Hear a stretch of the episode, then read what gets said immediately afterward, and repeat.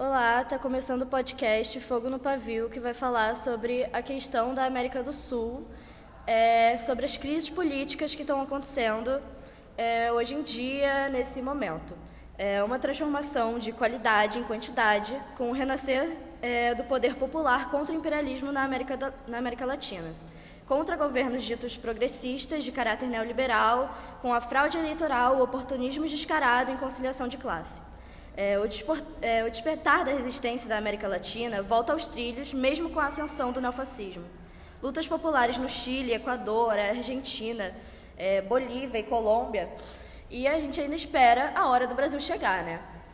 A gente vai fazendo um esquema de uma mesa redonda com um debate político com cinco integrantes: Rafaela Grande, Luana Cardoso, Mariana Costa, Rafaela Lousada, Ana Caroline.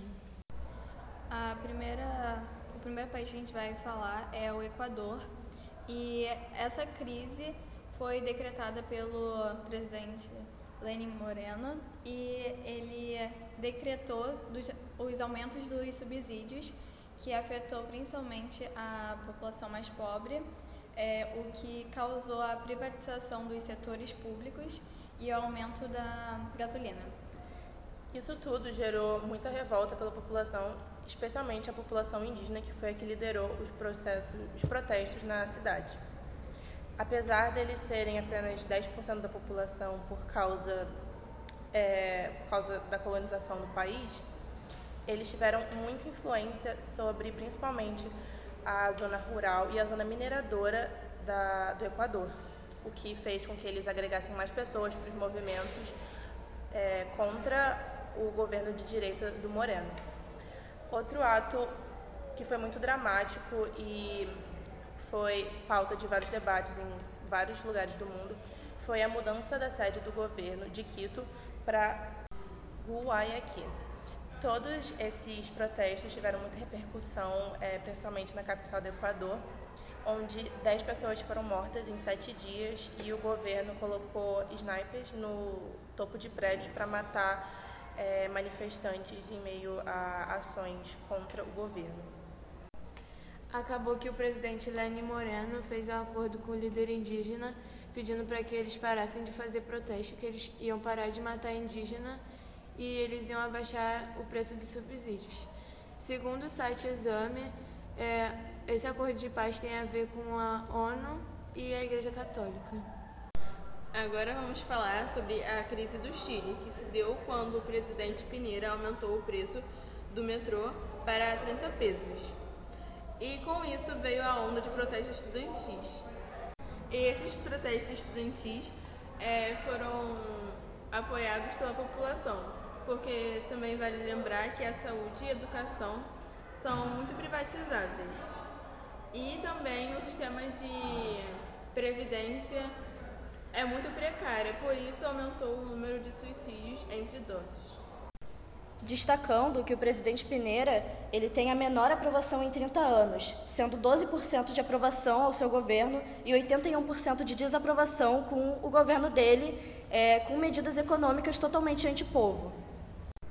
Voltando no que a Carol falou sobre a saúde e a educação no Chile serem extremamente privatizadas e a previdência ser muito precária, Muitas pessoas acreditam que toda essa privatização e descaso com a população mais pobre, ela tenha culpa pela Constituição de 1980, feita na ditadura, é, que permite o abandono de medidas de bem-estar social, ou seja, eles têm meio que uma carta branca para ter um descaso com as pessoas mais pobres que não têm condição de é, pagar por um ensino de qualidade ou por um hospital é, com serviços bons. Enfim, depois de tudo isso, é, as, os manifestantes eles não pararam, os protestos deles, mas o governo, obviamente, veio com uma medida extremamente agressiva, onde mais de 200 pessoas ficaram parcialmente cegas e muitas pessoas ficaram desaparecidas, mulher, muitas mulheres estupradas, sequestradas e ícones da política de esquerda do país também foram sequestrados e estão desaparecidos até hoje. Não, exato. E antes das manifestações, é, o Pineira antes das manifestações não, né? Quando começou as manifestações, né, a série de manifestações, Peneira já tinha acionado o estado de emergência, ou seja, para começar toda essa repressão militar, policial que está acontecendo no Chile, sabe? Um legado de Pinochet. E também vale lembrar, né, que a gente sabe que com a mão invisível do mercado em períodos de crise, ela levanta o braço igual um senhor que comandava a Alemanha em 1934. Voltando a falar da crise, a final da Libertadores que ia ser disputada lá no Chile acabou sendo cancelada por conta das manifestações. É, agora, em 19 de outubro, Peneira suspendeu os aumentos das tarifas de metrô. É, também ele anunciou uma série de medidas de serviços básicos no Chile para atender às demandas dos protestos. É, entre essas mudanças, é, ele criou um auxílio público para a saúde, é, congelamento na conta de luz e um aumento de 20% na aposentadoria e outras pensões.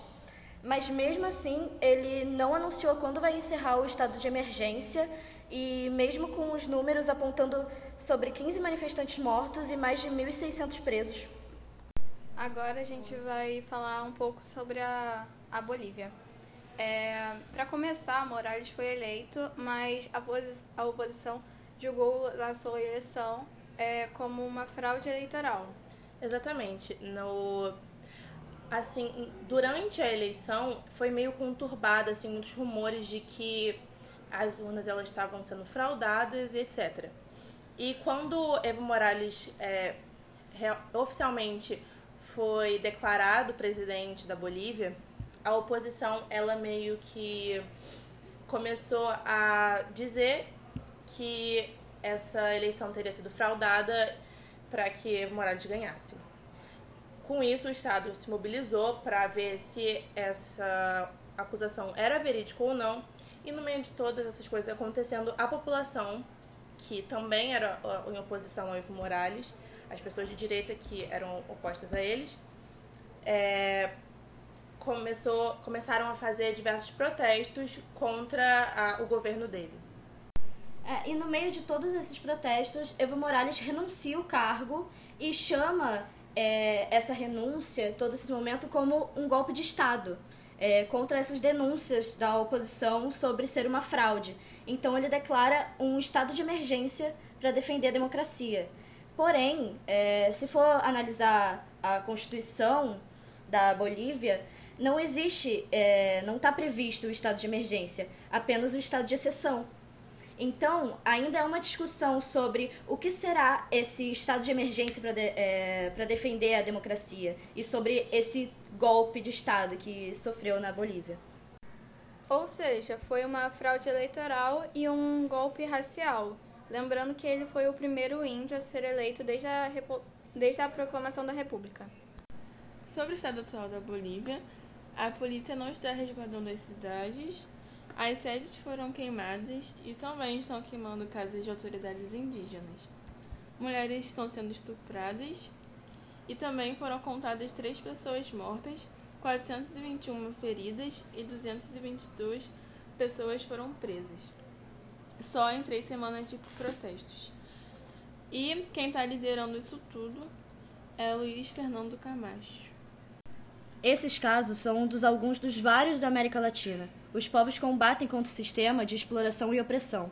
Não estamos em crise. O capitalismo é a crise. Só existe revolução ou extinção.